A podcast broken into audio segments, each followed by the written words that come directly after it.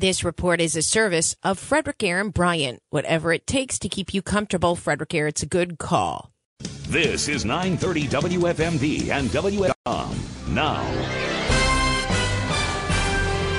WFMD News. The Frederick County Sheriff's Office is investigating a fatal shooting at a grocery store in Urbana. Shortly after 11 p.m. on Saturday, January 6, deputies responded to the Giant located at 3530 Sugarloaf Parkway for reports of a shooting. When police arrived, they found a woman dead. She was identified as 33 year old Tanisha Butler of Frederick.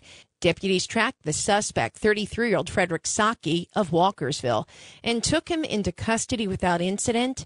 They found a handgun and assault rifle in his vehicle. Saki is the estranged husband of the victim, and the couple was going through a divorce. Police say there is a history of protective orders and stalking by Saki of Butler.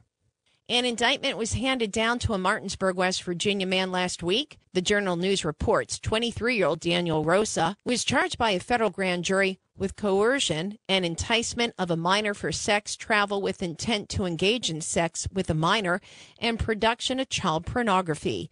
The victim is a 10 year old girl from Harper's Ferry. The Washington County Commissioners have adopted a new hazardous mitigation plan. The Hagerstown Herald Mail reports the plan, which comes from the local Office of Emergency Management, updates the 2018 version and makes Washington County eligible for federal mitigation funds from the U.S. Department of Homeland Security and the Federal Emergency Management Agency.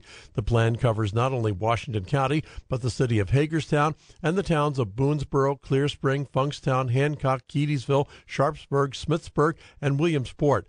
The document was drafted with input from citizens said their top concerns were the opioid epidemic, major transportation accidents, and cybersecurity.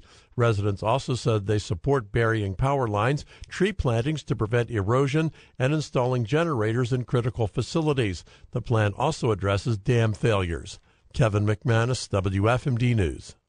And a former police officer who defended the U.S. Capitol against the rioters on January 6 has announced he's running for Congress in Maryland. Harry Dunn will be running in the Democratic primary to replace Representative John Sarbanes. I'm Diana Gibson on Mid Maryland's News Radio Center, 930 WFMD.